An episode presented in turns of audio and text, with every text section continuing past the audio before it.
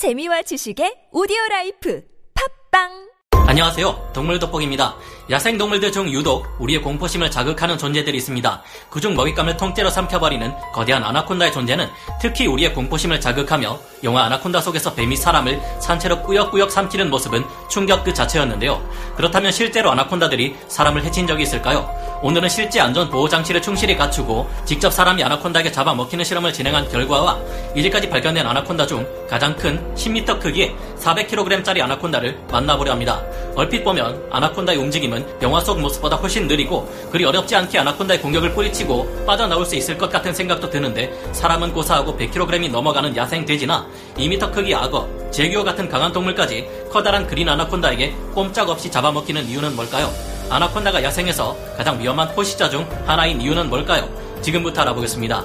전문가는 아니지만 해당 분야의 정보로 조사 정리했습니다. 본의 아니게 틀린 부분이 있을 수 있다는 점 양해해 주시면 감사하겠습니다. 최대급 아나콘다 발견.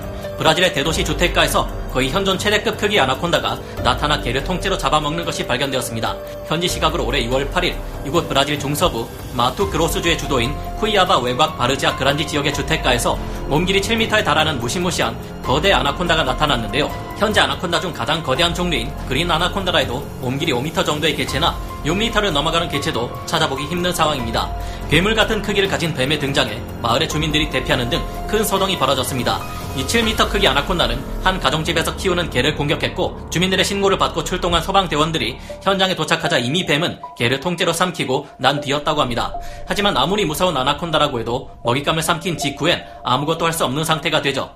덕분에 소방대원들은 개를 삼킨 뒤 움직임이 느려진 아나콘다를 생포했고 도심과 주택가에서 멀리 떨어진 숲에 아나콘다를 풀어줬다고 하는데요. 난데없이 7m짜리 아나콘다가 왔으니 이 지역의 먹이 사슬에 큰 변동이 일어날 수도 있겠습니다. 그런데 놀랍 게도 이보다 더 큰 아나콘다가 잡혔다는 보도 또한 언론을 통해 발표된 바 있습니다.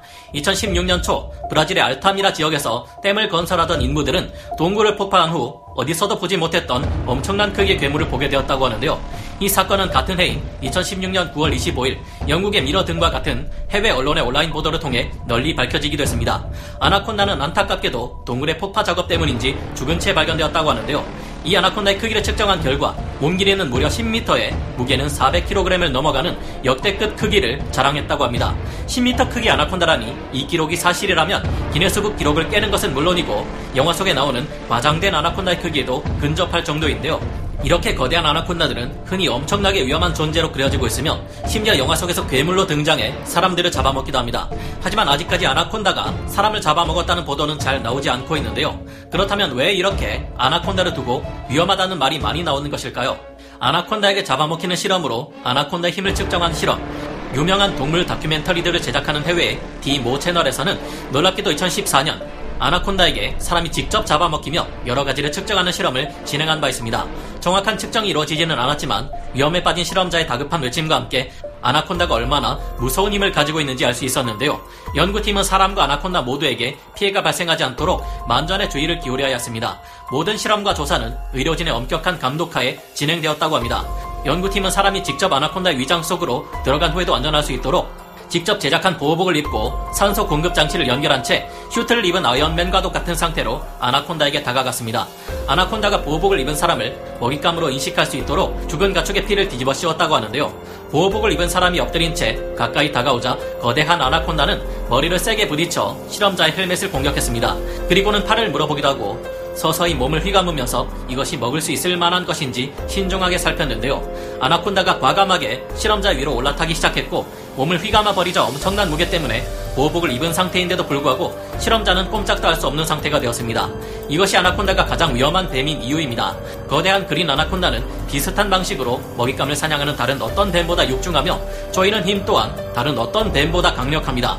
몸무게가 100kg을 넘어가는 크고 무거운 짐승이라 해도 한 번 그린 아나콘다의 조이기에 제대로 걸리면 혼자서는 도저히 살아서 빠져나올 방법이 없습니다. 그린 아나콘다는 육상에서는 느리게 움직이지만 먹이를 사냥할 때는 그야말로 번개처럼 빠르게 움직이며 순식간에 전신을 휘감아 버립니다. 실험자가 보호복을 입고 있지 않았다면 진작에 죽어버리고 말았을 겁니다.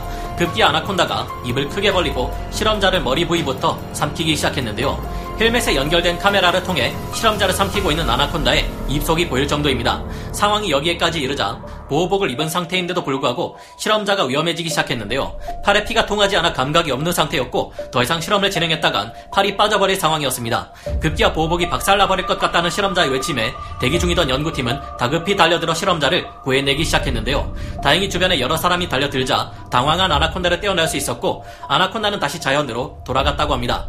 꽤나 위험했던 실험에도 불구하고 안타깝게 아나콘다의 죄는 이미 어느 정도인지는 정확히 알 수 없었다고 합니다. 아나콘다가 하필 측정기가 달려있는 부위에는 감겨들지 않았기 때문이었습니다. 기록상으로 아나콘다의 역대 최대 압축력은 620kPa인데요. 실험자가 입었던 보호복은 2068kPa까지 견딜 수 있는 강한 내구력을 가졌지만 실험 후 망가져버린 보호복의 상태를 보면 으스스한데요. 정말로 이 아나콘다가 보호복을 완전히 박살 내버렸을지는 알 수 없지만 센서를 제대로 건드리기만 했다면 이제까지 나왔던 모든 아나콘다의 기록을 손쉽게 깨버렸을 것이라 연구팀은 전했습니다. 사람을 해친 적도 있나? 실제 아나콘다의 가공할 힘, 아나콘다의 엄청난 죄는 힘이 구체적으로 어떻게 먹잇감을 위험하게 하는지 알아보겠습니다. 아나콘다는 사냥감을 질식시켜 제압하기보다 혈류를 차단해 먹이를 더욱 빠르게 제압합니다. 아나콘다처럼 거대한 뱀들은 포유류 동물들의 혈압을 아득히 뛰어넘는 엄청난 압력을 아주 오랜 시간 동안 가할 수 있는 신체 구조를 가지고 있는데요. 흔히 아나콘다에게 붙들린 먹잇감들이 이상할 정도로 별다른 저항을 하지 못하는 것을 볼 수 있는데 그들의 몸이 강한 압력을 받을 경우 신경세포가 손상되어 저항이 둔해지기 때문입니다. 이 덕분에 먹잇감의 혈류를 손쉽게 차단해 버리는 것이 가능하며 뇌, 심장과 같은 주요 장기에 공급받는 혈류를 차단할 경우 먹잇감은 심장마비나 뇌빈혈성, 실신을 겪게 됩니다. 아나콘다가 먹잇감을 더욱 강하게 조일 경우 먹잇감은 머리 쪽으로 피가 강하게 쏠리고 그 결과 redout 현상과 함께 뇌출혈을 겪고 사망에 이르게 됩니다. 거대한 green 아나콘다의 경우 먹잇감의 척추 인대를 파열시키다 못해 척추를 탈구시켜 버릴 정도로 강한 힘을 발휘하는데요. 4.6m 크기의 아나콘다가 약 50kg 정도 나가는 수컷 흰 꼬리 사슴의 척추를 탈구시킨 사례가 있었고 4.5m 크기 아나콘다가 1.8m 크기 카이만 악어의 척추를 아예 접어버린 사례도 있을 정도입니다. 아나콘다의 진면목이 발휘되는 것은 육상에서가 아니라 비교적 깊은 물속에서인데요. 아나콘다가 숨어있는 물을 헤엄쳐 건너야 한다면 아나콘다 킬러로 알려져 있는 아나콘다의 천적이자 세 번째로 큰 대형 고양이과 맹수인 제규어마저도 극도로 조심해야 합니다. 수생식물과 각종 나뭇잎, 부스러기로 가득한 탁한 물 밑에 숨어 도사리고 있는 아나콘다는 물 위를 헤엄쳐 건너는 동물의 입장에서 있는지 없는지 파악하기도 어렵고 운 좋게 발견한다고 해도 문제입니다. 아나콘다는 물속에 있을 때는 육상에 있을 때와 비교도 할 수 없을 정도로 민첩하게 움직이는 반면 헤엄쳐 건너는 동물의 속도는 느려질 수밖에 없기 때문인데요. 가장 빠른 수영 선수 중 하나인 마이클 펠프스의 최대 수영 속도가 시속 9.65km 정도인 반면 아나콘다는 물속에서 시속 16km의 속도로 빠르게 움직일 수 있습니다.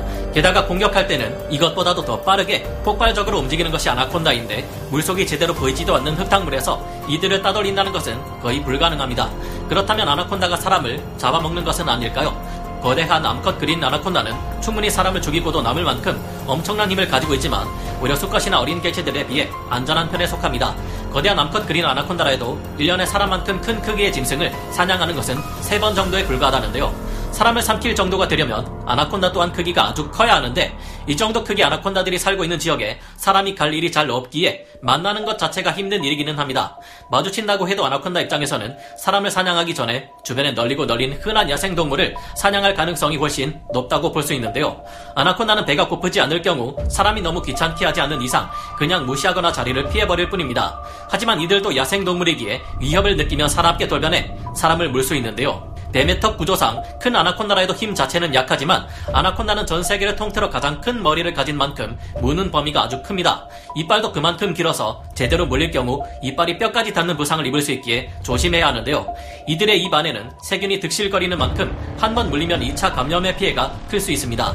그리고 실제로 공인된 식인 사례가 없을 뿐 옛날에 오래된 기록이나 원주민들의 이야기에 따르면 그린 아나콘다가 사람을 잡아 먹었다는 이야기가 꽤 많이 들려옵니다. 아나콘다에게서만 공식적인 식인 기록이 없을 뿐 비슷한 크기를 가진 다른 뱀들의 경우 실제로 사람을 해쳤다는 기록이 적지 않으니 아나콘다가 위험하지 않다고 이야기할 수 있는 수준은 아닙니다.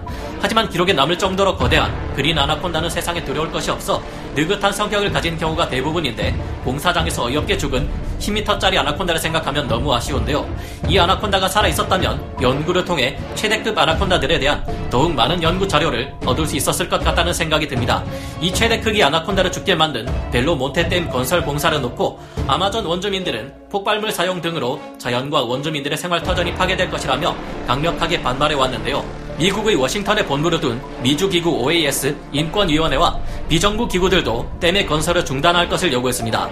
하지만 브라질 정부는 이와 같은 국내외의 반대 여론에도 불구하고 2011년 7월 댐 건설 계획을 승인하고 공사를 밀어붙여 왔는데요. 갈수록 아마존 내부의 괴물급 아나콘다와 인간이 만날 가능성이 높아지고 있는데 사람과 아나콘다 모두 서로를 해치게 되는 비극적인 일은 일어나지 않았으면 좋겠네요. 오늘 동물 돋보기 여기서 마치고요. 다음 시간에 다시 돌아오겠습니다. 감사합니다. 영상을 재밌게 보셨다면 구독, 좋아요, 알림 설정 부탁드리겠습니다.